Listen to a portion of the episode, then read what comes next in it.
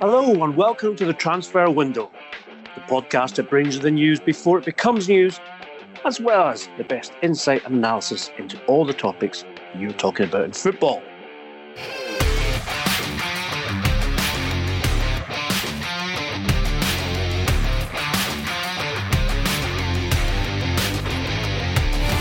I'm Ian, McGarry, with me as always is Duncan Castles.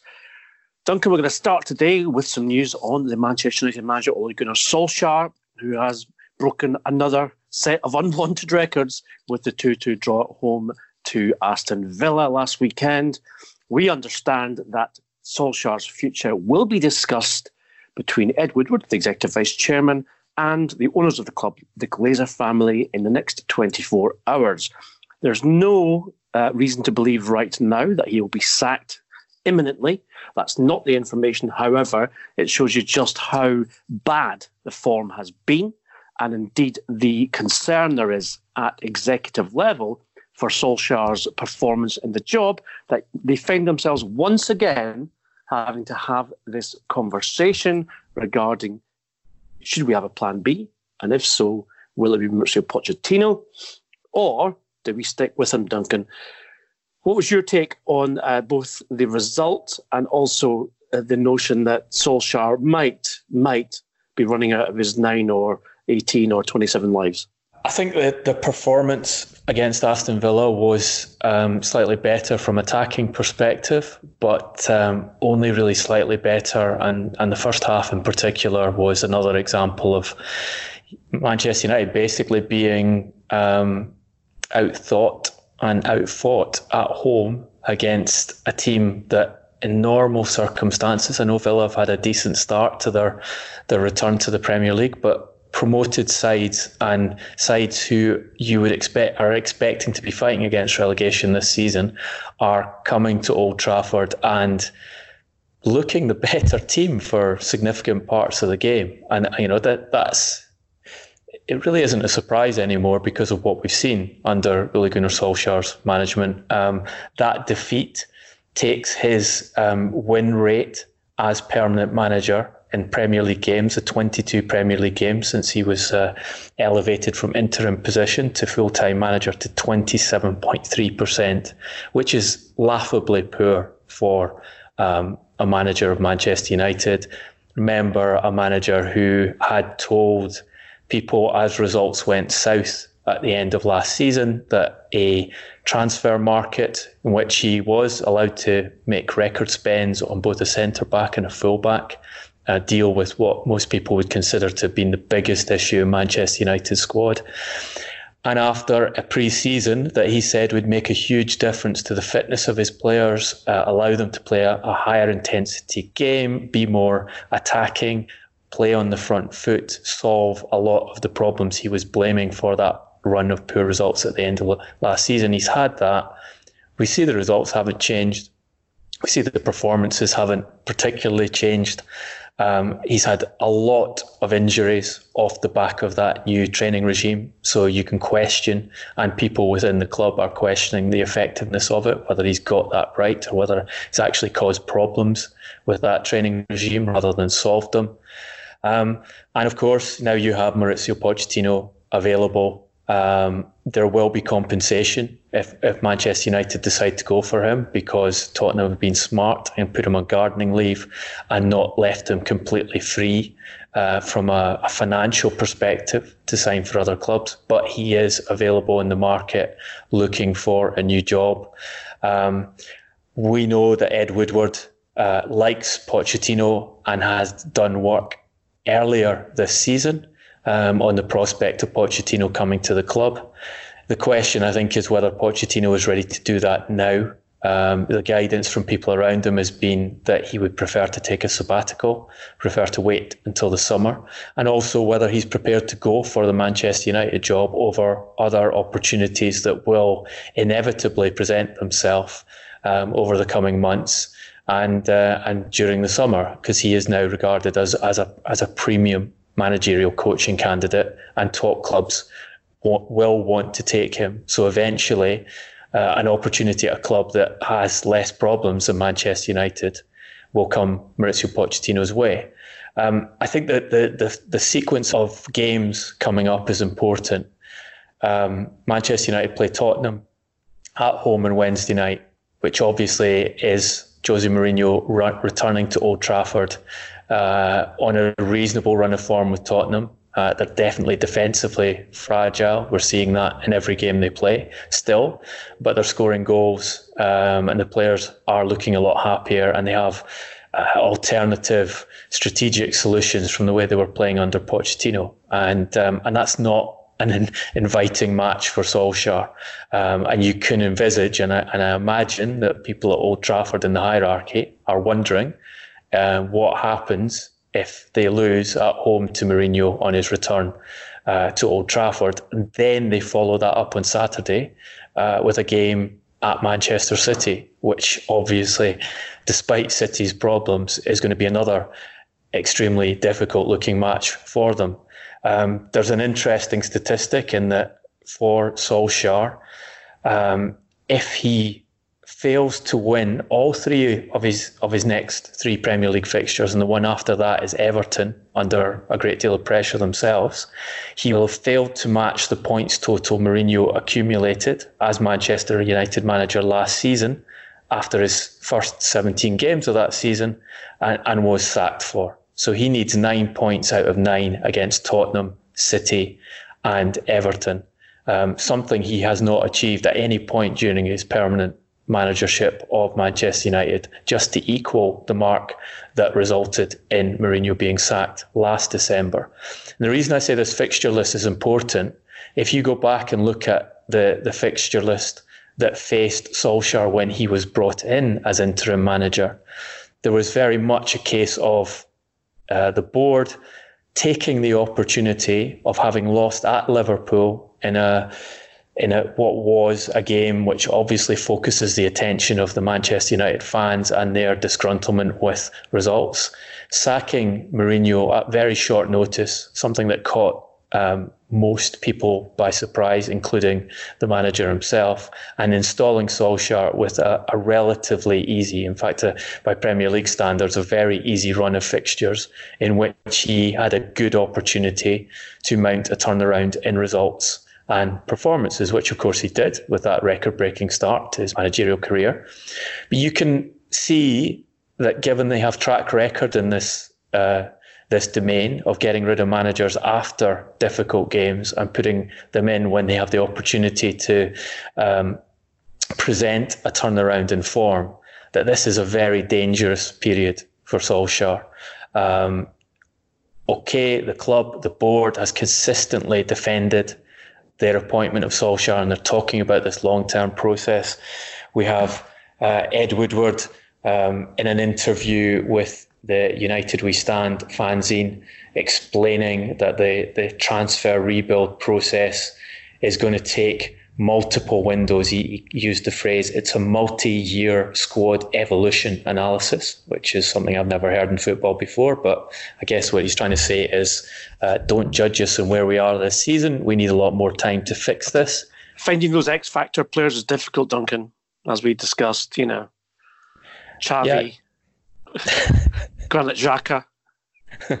Granit Xhaka might not be too hard to find at the moment if he's no, part indeed. of the uh, the multi-year squad evolution analysis. But the point I'm trying to make is, although the words from Old Trafford, uh, the words. Uh, the briefings in the background, as well as those on record words from Woodward, have been extremely supportive of Solskjaer. They've got the buy in of multiple prominent pundits, um, such as our friend Gary Neville, to, to, to repeatedly say that Solskjaer needs this three to four transfer windows before he can be properly judged. So they've sold that story to prominent figures in the media, and it and it's been um, a part of the the discussion. And and you know a lot of Manchester United fans are going down that route. I don't think you can trust. Um, Woodward and the Glazers in this domain.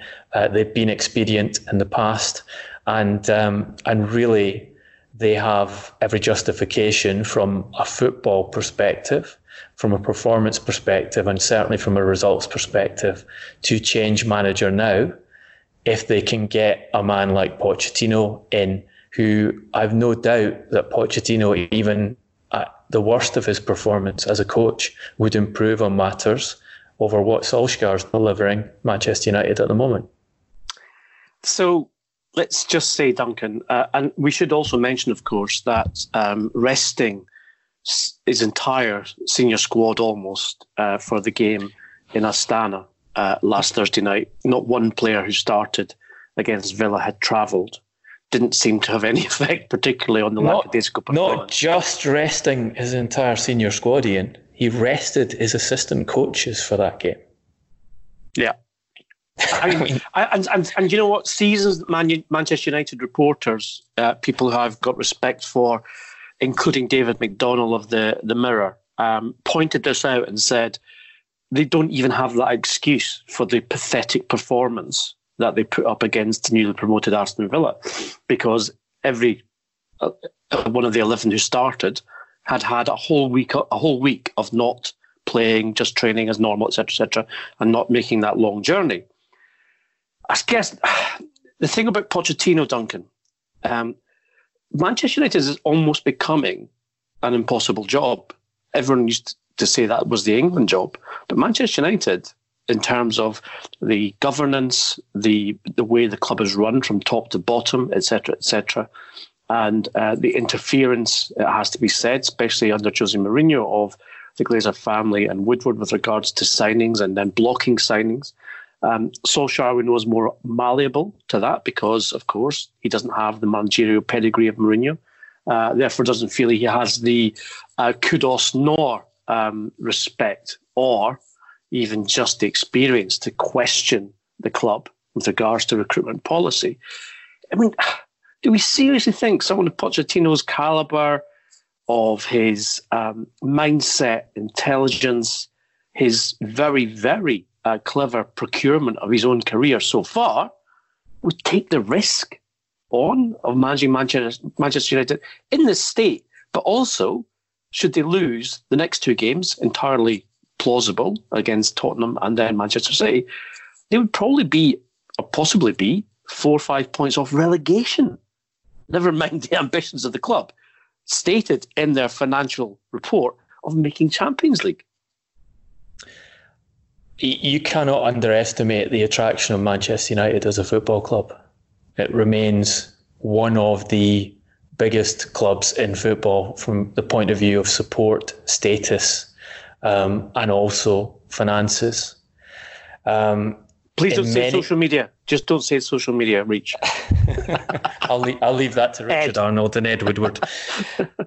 um, and you you look at the history and also look at the current situation. So I know Max Allegri is very interested in a Manchester United job and sees it as one of the potential big fish appointments that that he's looking to take, even though a big part of his analysis is I need a club where I have the opportunity to win national titles and have the opportunity to compete in the Champions League. And you know, he's it's clear that Manchester United it's going to take a while to get them to that level, even if you're a coach of of Allegri's caliber, because you have to surpass Liverpool, you have to surpass Manchester City, and you have to get past numerous intermediate clubs at present. From the other, on the other hand, all of these coaches will be looking at what Solskjaer is doing and knowing they can do better with even with the, the tools that are available from the squad level.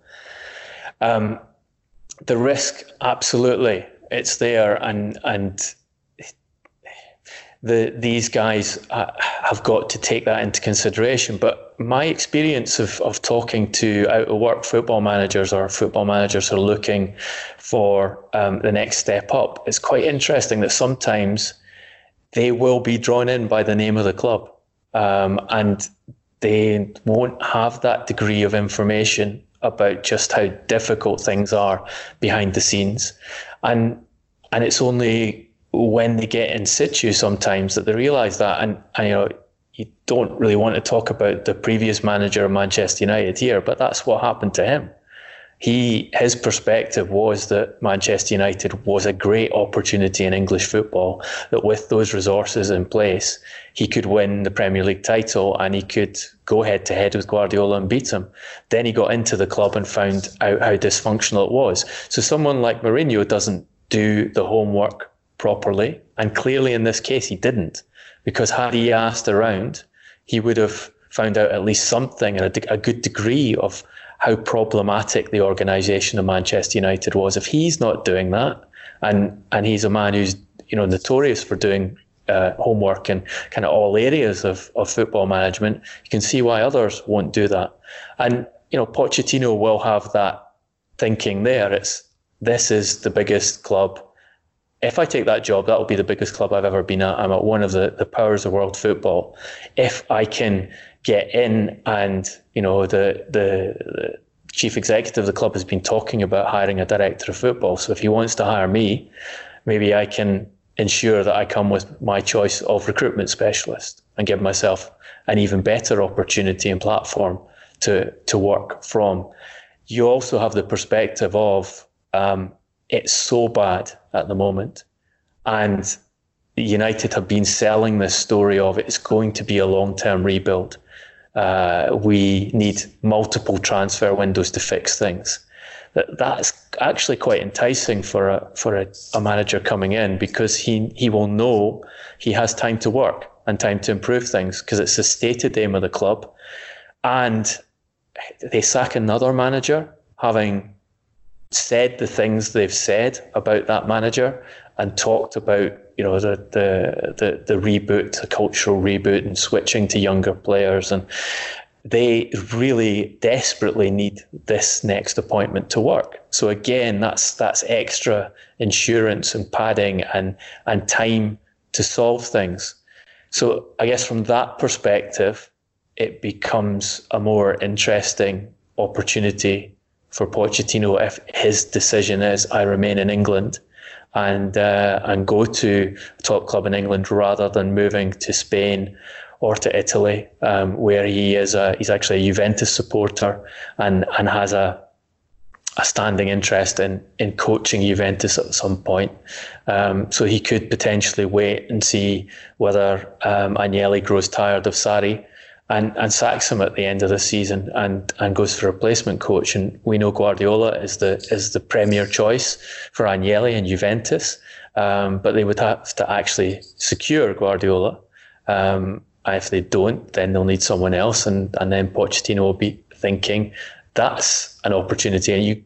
Um, and, and, you know a serious opportunity to go to different league uh, with a squad where you can expect to win the title and expect to be competitive for the Champions League. So it's it's interesting the decision making process that goes through this, but there's no doubt that Pochettino's dismissal or, or Pochettino being relieved of his duties at Tottenham and Unai Emery being sacked by Arsenal has ramped up the pressure on Solskjaer and uh, and he's reaching a point where he badly needs good results. Um, otherwise, I think this is going to become untenable for him.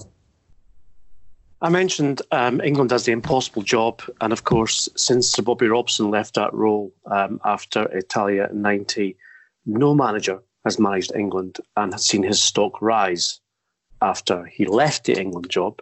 That's been the same, Duncan, for all of the managers since Sir Alex Ferguson at Manchester United. And that's why I think I was insinuating that perhaps the poison chalice that every good coach thinks they can accept and turn it into uh, a cup of gold um, is not necessarily always the case. Um, we should mention at this point the um, comments of one of United's most famous players, Duncan, the great Paul Scholes, um, who chose not to criticise Ole Gunnar Solskjaer for his 2 2 draw with newly promoted Aston Villa, but did criticise Freddie Ljungberg in the most bizarre circumstances in his first game. A la Solskjaer, club legend, comes in, gets the bounce effect, blah, blah, blah. What did he say? So, Paul Scholes on his uh, regular job for commenting on Premier League TV, um, which he is often very forthright in his opinions about everyone apart, it seems, from uh, the precious one, Ole Gunnar Solskjaer. Um, his comment on Ljungberg was, You would think he'd be out in a suit to show a bit of proudness that he took the job. To me, that's a great start, shirt and tie to show some discipline. I don't think he'll be the right man. So, um, yeah, interesting contrast in, in the patience that's been shown with Solskjaer. Um, almost 12 months now and not a word of criticism of anything he's done. And Ljungberg damned for not wearing a, a shirt and tie. Um, after 90 uh, minutes. after 90 minutes. And, and, um, I, and I believe if you were to search back to um, Scholes' uh, impressive uh, full time managerial career at Oldham Athletic, I believe in his first game, um, you'll find him without a tie, uh, wearing a, a, a shirt um, covered by a, a, a zip up jersey. So maybe Scholes has reflected on what happened to him at Oldham and decided that his big error, um, resulting in all those defeats, was that he didn't wear a shirt and tie and a suit for the first match, and he's trying to pass on that wisdom to to Freddie Ljungberg. If only Ole had taken his advice and, and you know, I see Ollie in a suit often at Manchester United, but I don't see the results that back up that particular opinion from Scholes. So maybe maybe Scholes needs to tell Ollie to um, to dress down, do dress down Saturday Sunday, mate. You know, put on your open uh, shirt and your jumper, and uh, maybe you get results like Pep and, and Jurgi. Interesting interview with uh, the son of Stan Kroenke, Duncan, regarding the situation at Arsenal, uh, how the sacking of Unai Emery came about, and also what they're looking for going forward. Um, seems to me to be just a little bit of, um, I don't know, uh, can I say Ludditism? After all, uh, called it proudness instead of pride uh, with regards to the suit. So if I am indeed um, not doing a good job with English language by saying Ludditism, then uh, I hope I'll be forgiven. But at the same time, um, strange that Josh Kroenke should come out and uh, say that they were considering sacking Emery for a few weeks rather than when they did sack him, which of course was last week. Yes, um, yeah, it was an interview where he was trying to obviously diffuse the situation and reassure Arsenal fans about um, the direction of the club and that they were going to come up with a good solution. And he said that yes, we uh, we decided to it was time to make a change, and ultimately we came to that decision the, over the last several weeks as a group between myself, uh, Raul, Vinai, and Edu, who are the um, the head of football, the head of uh, the uh, general commercial direction of the club, and the technical director at the club. But confirming, um, interestingly, our stories, which we've been running for some time in the podcast, that Arsenal had severe doubts about Emery and had begun looking for replacements for him. I think what was even more worrying um, for Arsenal supporters is that you have Josh Kroenke, a 39 year old um, American who has become a more and more prominent figure in the direction um, and stewardship of the club, talking about uh, his message to Ljungberg. I mean, he said in this interview that they he felt um, Ljungberg knew the club DNA, um, which I, I, think is a, a dangerous phrase to be using given Solskjaer's great knowledge of the club DNA at Manchester United and what's happened there, um, and that they had faith in him uh, on an interim basis at the very least, while to keep Arsenal um, performing on the pitch while they found the right replacement for Emery. But apparently, his message to Freddie and the players was let's get back to basics. And most importantly, let's get back to having some fun. I think footballers are at their best when I see smiles on their faces and going out there and winning matches. That's a winning formula to me. Um, why Josh Kroenke thinks it's a good idea to um, be passing on his sort of you have to say pretty naive views on on how you solve uh, the quite substantial problems that Arsenal have been facing this season, which is go out and have fun and um, and play with a smile on your face. Why Look, why he thinks interestingly, that's idea? Interestingly, Ljungberg repeated that phrase in an interview with Sky uh, which was um, broadcast on Saturday morning. He actually said as well, he said, I, I need to put a smile back in the faces of the players because they've not been enjoying their football. So clearly, Kroenke's message has got through to him. Which you'd expect to happen given that Kroenke will be the ultimate um, determiner of whether Ljungberg gets that job on a long term basis. And and you know that's I think that's the issue Arsenal have. We talked about this in the Friday podcast, the similarities between Manchester United and Arsenal in this American ownership, um, who are primarily interested in, in financial gain from their ownership of the club, don't really understand the sport, don't really understand the Premier League, um, and the departures of charismatic um, all controlling, all powerful managers in Ferguson and Arsene Wenger, uh, and the difficulties those clubs are having um, resolving that that massive change to the identity and structure and functioning of the club. I think that the, the, the fear here is that someone like Kroenke, who does not have the depth of knowledge of football, has that degree of influence over this critical appointment for the club. And then you have someone like Ljungberg um, repeating what the the boss, the boss's son, has told him um, is the winning formula uh, in a in an interview on television. Because um, that's what you do when, when that level of person has control over your future. It's understandable for Ljungberg to go down that line, but um, not a great sign for the club. So, are we saying that um, in order to get results, the only thing clubs need to do, according to their owners, is get someone like Kevin Bridges in the dressing room before the game, do a few gags, have them laugh a bit. Next thing you know, they're 5 0 up. Well, let's get back to basics and most importantly, let's get back to having some fun. Look, we both know, Ian, that football, from a professional point of view, is not primarily about having fun there are plenty of professional footballers who will admit to you that they do not enjoy football, the, the part of football that's being on the pitch, and they do not particularly enjoy training. It's a job and it's a very high pressure job, and it's one in which the demands on players is far greater than it's ever been from a, a physical perspective, in terms of the intensity of running, um, and the, the, the, physical level you have to be just to be able to compete on a football pitch these days and show your, your technical quality in terms of the technical quality that's required to, to beat opponents.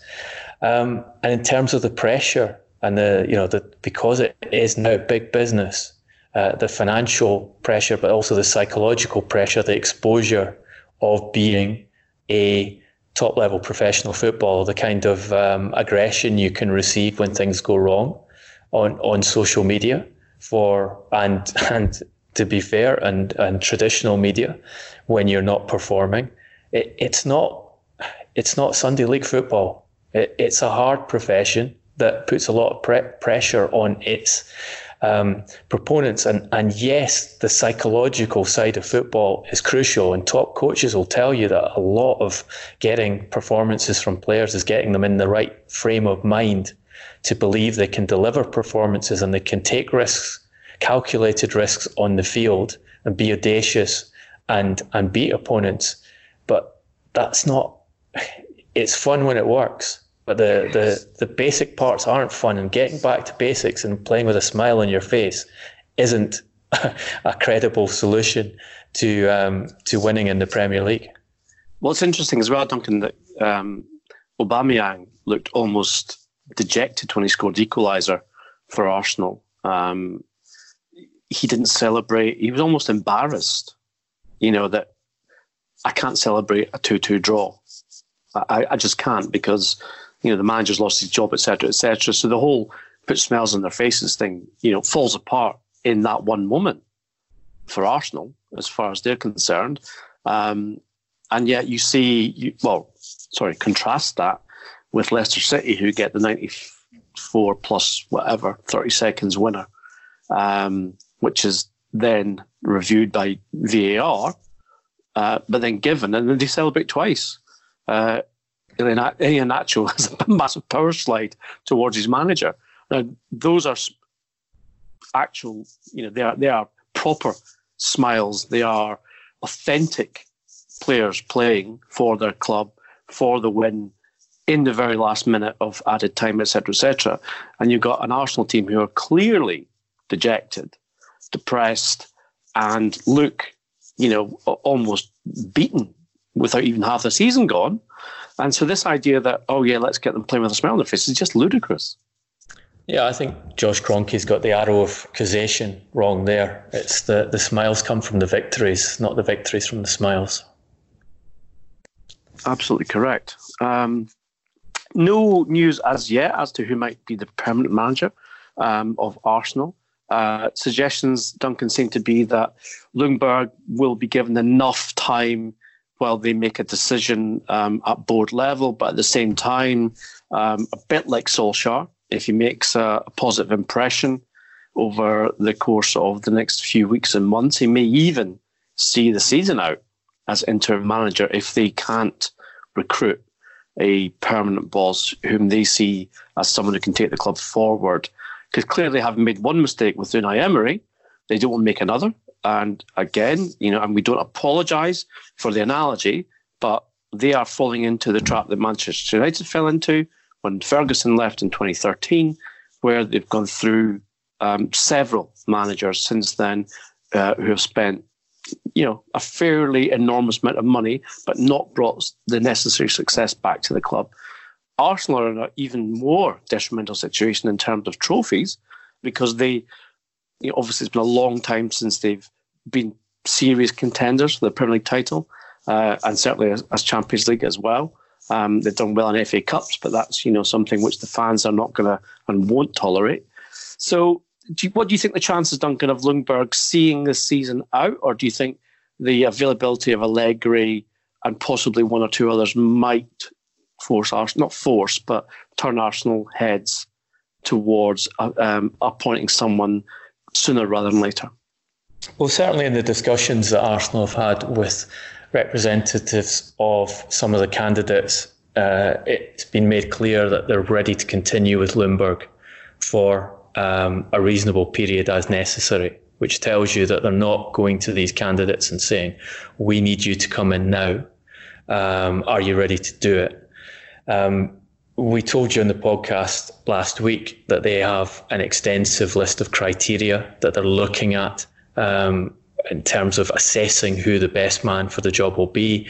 That criteria has been in place for many weeks now, and that uh, the head of football, Raul Sanllehi, he's been working um, on sounding individuals out and assessing um, alternatives for Emery on the basis that they they felt um, they might have to change because it wasn't working. And you have Josh Kroenke's words backing up the the the, um, the, the length of consideration and the and the, the, time that this has been in motion. Um, there does seem to be guidance coming from Arsenal that they'd like to avoid paying compensation for the next manager, um, which obviously makes it harder for them to go for someone like uh, Nuno Espirito Santo at Wolves, who there is an interest in, um, because you are looking at a complicated process of getting him out of Wolves and their Chinese ownership, and it would not come cheap. So um, the sense is that uh, that they don't have a clear answer on this at present, and it's obvious that you know, given that they've been working on this for several weeks and considering and doing the groundwork with various candidates that they hadn't come to a decision um, that this is our man and we are going to have him in place as uh, as Tottenham did, for example, and as is generally the case um, in Premier League clubs these days. Um, the, the, the preferred route is to have your replacement lined up, sack and install your new man immediately so you can be on the training ground and you um, you get your new manager bounce as quickly as possible but also the the, the new man is, is ready and prepared to to step in. And clearly Arsenal have not gone down that route um, but decided that they had to get rid of Emery. Um, and they have this uh, they have faith in Ljungberg and uh, and they have a sense that they could get away with extending their deliberations over permanent appointment because Ljungberg would be able to do a good job for them. Um, we'll see over the next few games whether that's the case or not, um, whether he is capable of getting points. Because again, they are talking and they're saying that they um, they still believe they can achieve their targets for the season, and the principal target for the season was to qualify for next season's Champions League. So in the Premier League, they can't get away with too many more weeks of um, of poor uh, point performance. Um, and if their their ultimate goal is to get in the Champions League the next season, which they which they they have been very clear it is, that would reduce them to depend being totally dependent on the Europa League again as an access route into Europeans' top club competition and the money that it affords a club.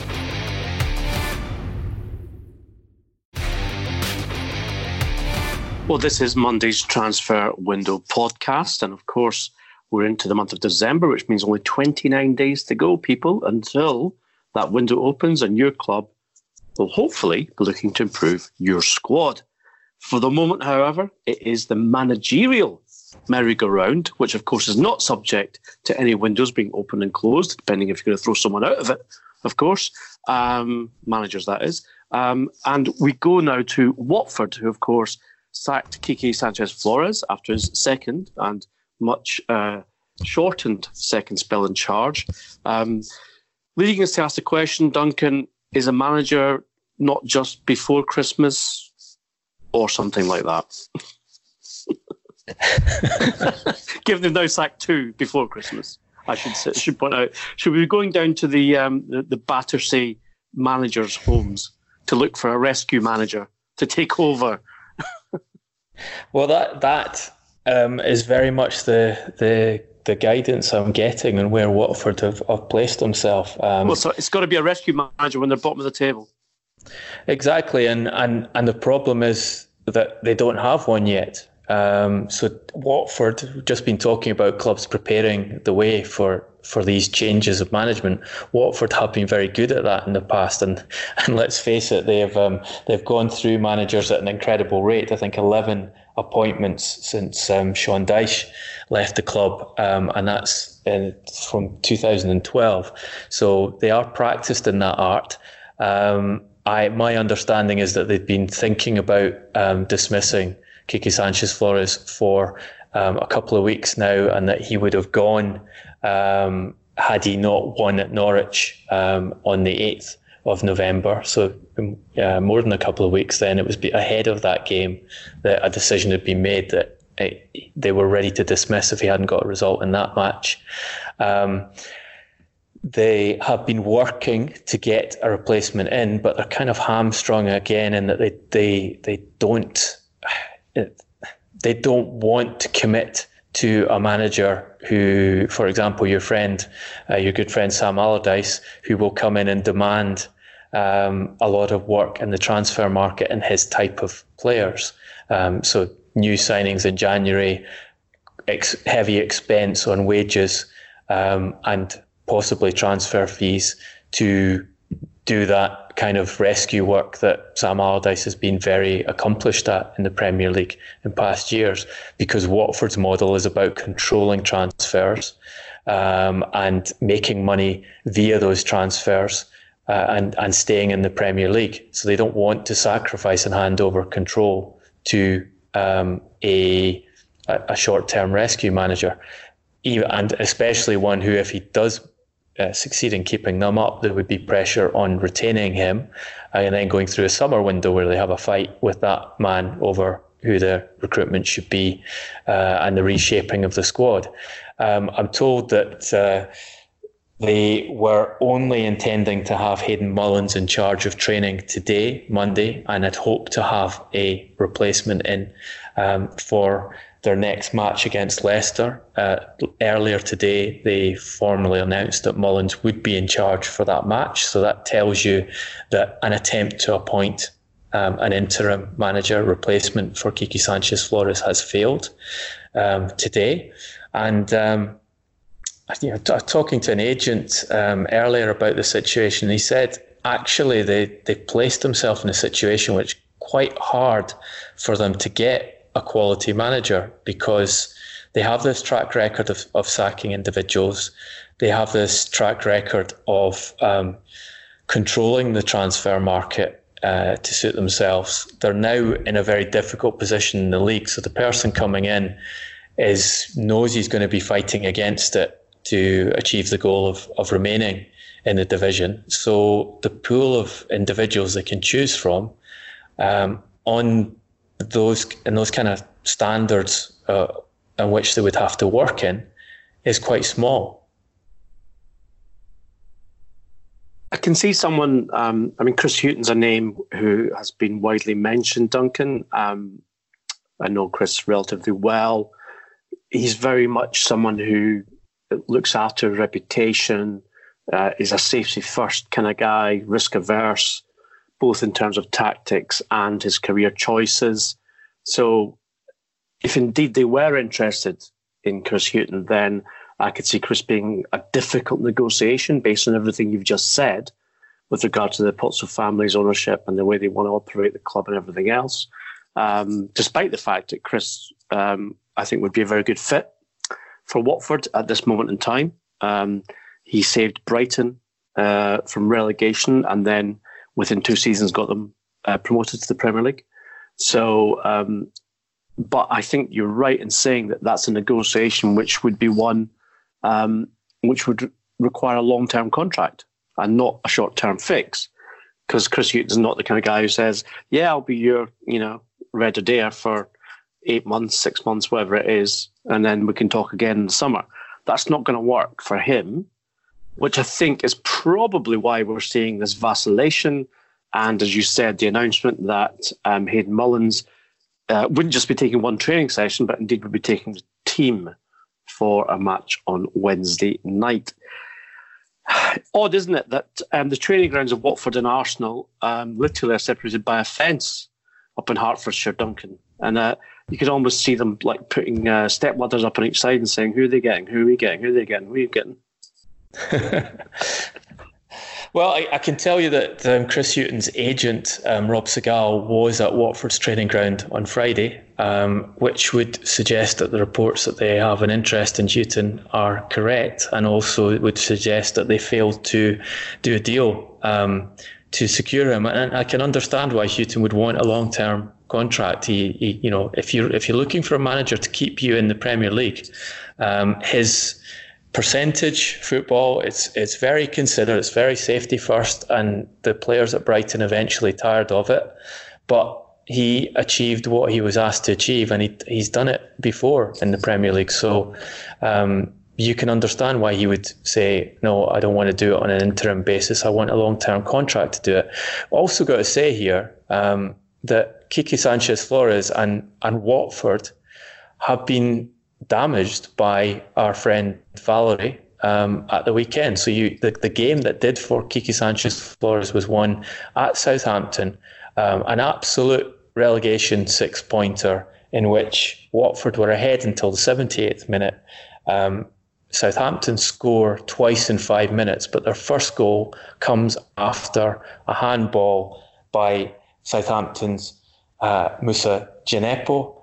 Um, it's one of those handballs that probably was unintentional, but the Premier League has been crystal clear that any hand in the build up to a goal has to be cancelled um, this season, and VAR failed to do so. So Watford went from a position where they would have, let's assume they were they, they'd held out and won that game, they would be on 11 points three points off Everton, who face a very difficult round of fixtures, from getting out of the relegation zone. They would have been two points ahead of Southampton, who would have been bottom of the division. And instead, they're bottom, six points off safety and four points off Southampton because um, a system which, for VAR's, uh, in VAR's uh, context, this is the most straightforward of calls you get. The way the Premier League have interpreted that new handball law, they have said any handball by an attacking player in the build up to a goal is a foul and cannot you cannot have a goal. So that's the most objective of all decisions you can make. Uh, you being a VAR in football at present, they missed it, and it cost a man his job, and could possibly In, in fact, you can say, as things stands, it will probably cost Watford their place in the Premier League, and that is a multi multi million pound mistake from VAR. Now, Duncan, uh, you know I'm not a betting man, obviously, but um, if I could get a bet on Mike Riley not admitting that that decision was wrong, in the way that he admitted four decisions of the 29 overturned in the first 12 rounds of matches in the Premier League were wrong, because in doing so, he would admit that it effectively, as you just said, Watford get relegated and it costs them their 198 million pounds in TV revenue, etc., etc. Then Watford could sue PGMOL for that wrong decision. So I'm not expecting anytime soon to hear from Mike Riley that despite the obvious um, transgression of their own rules on VAR, that that one was patently wrong. And indeed, on the same day, a decision was given to disallow a goal for a similar handball. Yeah, and look, we've seen this rule. You can argue that uh, it, it's had a major effect on the title race, and that it, the first points lost by Manchester City were because of that handball rule, the Aymeric Laporte, completely unintentional, missed by everyone apart from the VAR handball that cost them two points against Tottenham and put them on the back foot in the title race. And, and you, Ian, raised on this podcast several months ago the prospect of legal action um, coming from this decision that's been taken by introducing VAR that the referee's decision on the field is no longer final and that um, arbiters uh, external to the game will decide um, whether the rules were correctly applied. And I think you're absolutely right. Because of the nature of this one, it's not a subjective decision on the part of the VAR. It is a clear error. The rule is absolutely clear cut in this case, as the Premier League has applied it handball in the build up to a goal cannot be a goal. Therefore, it is a clear mistake by VAR. There's no discussion about, oh, it was the, the VAR's interpretation that that wasn't a foul in that context. He just got it wrong. Therefore, you have the basis for a legal case there. It will happen, Duncan. I'm, I'm positive of it.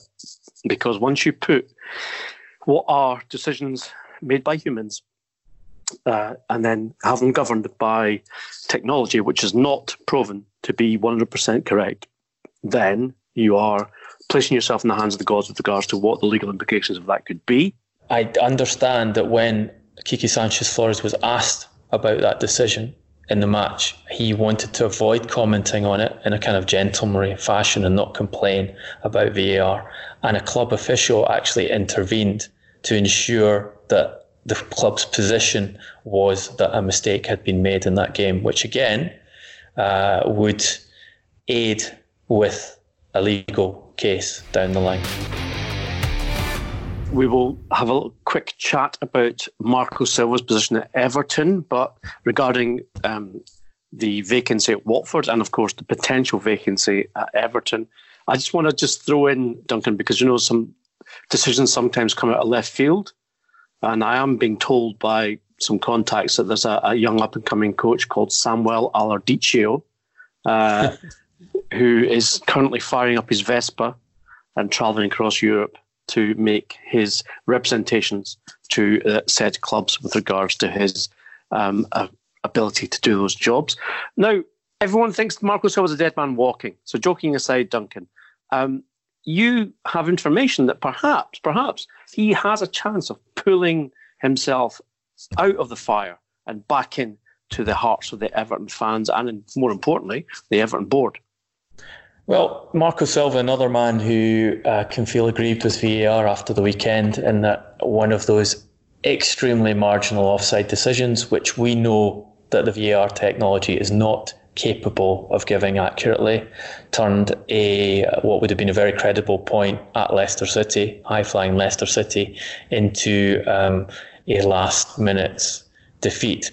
Just talking to someone close to Marco Silva and asking what their view on his um, his lifespan, remaining lifespan at Everton was, given that Everton have been looking to secure a new manager and given that Bill, Bill Kenwright is pushing very hard um, for a change of manager and has proposed that David Moyes returns to the club. um, and that Farhad Moshiri, um, the the front of the the current ownership, um, has also been um, considering seriously considering whether a mistake was made in, in appointing Marco Silva and whether they have to change. Guidance I had was he will be there for the Merseyside derby.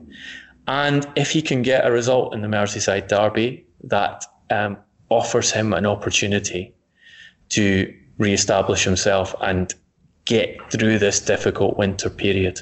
Um, it's a big ask, but the feeling, obviously, in Marco Silva's camp is do something against Liverpool, particularly when Liverpool are miles ahead in the Premier League and, and it, it's their title to lose, as we like to say on the Transfer Window podcast. Trademark. And and um, and it could just change for him. So there's there's there's obviously a belief from Silva's side that their position in the league is deceptive, that um, that results have gone against them that shouldn't have gone against them, and he feels he can still turn it around with these players and still get results and, and survive longer in this job.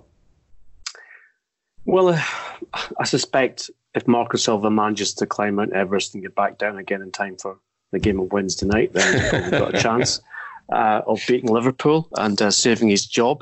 We should also mention that um, Farhad Moshiri, the uh, uh, chairman and uh, representative of the owners of Everton, is being sold Marco Hughes, indeed, of the Marcos, uh, as the next manager at Goodison Park, which to me, Duncan, seems like the same retrograde step as David Moyes might be um, under Kenwright's uh, opinion. But, you know, that's, I think, where we are right now is uh, we're looking at safe pairs of hands um, to avoid uh, losing uh, Premier League status now with regards to clubs. Um, and it's, it's an odd one, isn't it, Duncan? I mean, I, we joke about Manchester United being six points above relegation. Uh, Everton are worse off than that. Arsenal aren't that much better off. And yet, you know, we have this situation where all looking for, well, not yet, but in Everton's case, permanent um, uh, head coaches, uh, possibly with Solskjaer as well, um, and yet nothing being on the horizon with regards to the obvious candidate. I think, yeah, look, Everton are looking for a replacement. It's just the decision has to be taken to change, and, and they have to get the right man because they've, they've made so they've had so many goes at it under this ownership, and they've spent money so badly um, that it's a difficult job for anyone to take on. I'm not sure David Moyes is that bad an appointment in that situation. Um, you know, the, he is he is what he is, but he's a, an accomplished coach and he knows that club inside out. Um, and in terms of stabilizing things and um, and building with a coherent structure, Moyes might not be too bad a route to go down. It's not going to be the kind of football that that this ownership wanted when they um, they started this process of changing the club, and I, I don't know if he I certainly doubt that Moyes would be able to get them into the Champions League, which had been the, the aim of this ownership initially. But as an interim, permanent appointment, if you like, as a as something to stabilise, I can see why Kenwright is is pushing that.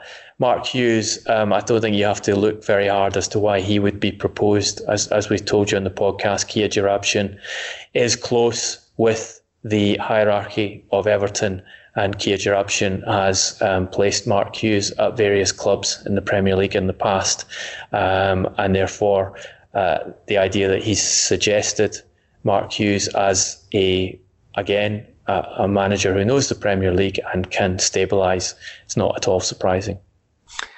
It's not, but um, those are the way things go in the Premier League when clubs are in trouble. Um, they will sometimes bend to historical achievement stroke tradition and basically employ someone who they believe can just keep them in the division until such time that they can then take some kind of steps forward regarding transfers, etc., and potentially, of course, replacing the very coach that they've had with safe hands with someone much more exciting. This is Monday's Transfer Window podcast, so we're going to conclude it with our heroes and villains section. Um, I'm going to ask Duncan to name his villain, and I believe uh, from our discussion prior to recording, we might have a wee connection between the two. Duncan, villain of the week or villain of the last few days is? Uh, villain of the week would be the officials at the Real Madrid Paris Saint Germain game. Um, for anyone who hasn't seen that, um, an absolute pivotal moment where um, Thibaut Courtois takes down um, Mauro Icardi, um, the Paris Saint Germain forward, in the penalty area, conceding a penalty, and is red carded by the Portuguese referee Arturo Artur Soares Dias. Um, so uh, the opportunity for Paris Saint Germain to equalise in that game and play against 10 men for the rest of it, overturned by the VAR um, because they managed to find a foul in the build up, which was uh, a shove in the back, which the referee had seen and, and uh, waved play on after seeing it.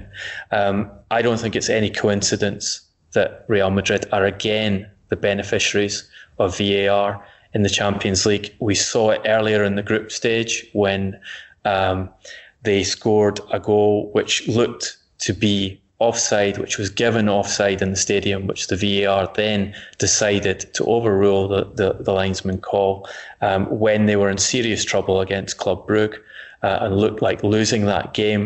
Uh, we saw in the knockout stages of the Champions League last season when Ajax uh, scored against them in a game um, which people had expected Real Madrid to proceed from. That the VAR somehow managed to find a, a foul in the build-up to cancel that Ajax goal. Um, had these two decisions in this season's Champions League gone against Madrid, then you it's not hard to see Club Brugge going into that final game with the opportunity to knock Madrid out of the tournament, um, which would not go down well with the tournament organisers. Real Madrid are a massive pool um, it is good for uh, TV exposure to have them continuing the competition for as long as possible. I'm not saying that UEFA are pressuring VARs and officials to make decisions on their behalf. You can find other people who have talked about the pressure from UEFA to keep major clubs in the tournaments on the past. Um, but I think it just highlights a problem we have with VAR. We know referees are biased towards home sides. We know referees are biased towards bigger sides. These are well demonstrated effects in football. When you give referees and officials a second opportunity to come down on the side of the big teams, they will, on average, do so. And we're seeing it in the Champions League with Madrid, and they're getting away with um, decisions that would cost them games um, like that decision um, to keep Thibaut Courtois on the field on uh, in last midweek.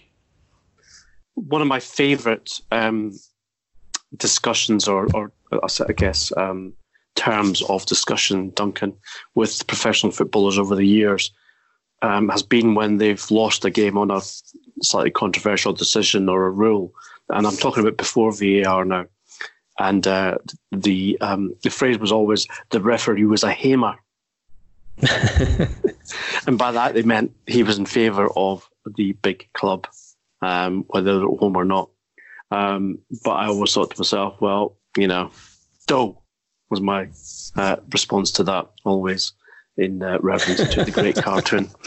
Uh, my um, my hero. Well, there is a there is a there is definitely a connection here, Duncan. Um, because um, I'm sure our listeners will remember when I declared Bobby Firmino's armpit my hero for becoming the first armpit to be ruled offside in the history of the game in a previous match in this season. Not quite an armpit, but Jack Grealish's calf was offside. But my, my hero's not uh, the young Englishman's calf. It is Darren Cann, the assistant referee, or linesman, as they were once called, on the far side of that pitch, who put his flag up straight away ahead of what turned out to be uh, a disallowed goal. Um, the referee let the play go on, um, and Villa scored from said move. Uh, Grealish, it was in fact, to put the ball in the net. But Grealish was that when it, on review, Darren Cann's original decision was absolutely spot on, showing us yet again that sometimes humans are better than technology. And I salute you, Darren Cann. Brilliant, brilliant call. And another reason why I think we need to put our trust back into the officials on the field of play. This has been the Transfer Windows Monday podcast. We have enjoyed your company as always. If you want to continue the debate, as we know you do, please get in touch via at Transfer Podcast on Twitter. Um, the same at Transfer Podcast on Instagram and Facebook. We welcome your comments there too. And of course, individually with at Duncan Castles and me at Garbo SJ. Usual rules apply on iTunes. Love it, like it, five star review. Everyone's happy. Uh, that's for now on Monday. But of course, we'll invite you to put in your questions for Wednesday's Your Questions Answered podcast. Please do that. Lots to talk about, obviously, with regards to um, what's been going on in the managerial merry-go-round, what's going to be coming up in the transfer window in January. But of course, we also have a full and unusual midweek Premier League fixture calendar, which will be shown live every single game, historically for the first time, on an unmentioned channel. You can work that one out for yourself. If you've subscribed to it, well done you. If not, then I'm sure there are other feeds available. Duncan, thank you for your um, uh, contributions today, and uh, we shall see you all through the transfer window on Wednesday. Thanks for listening.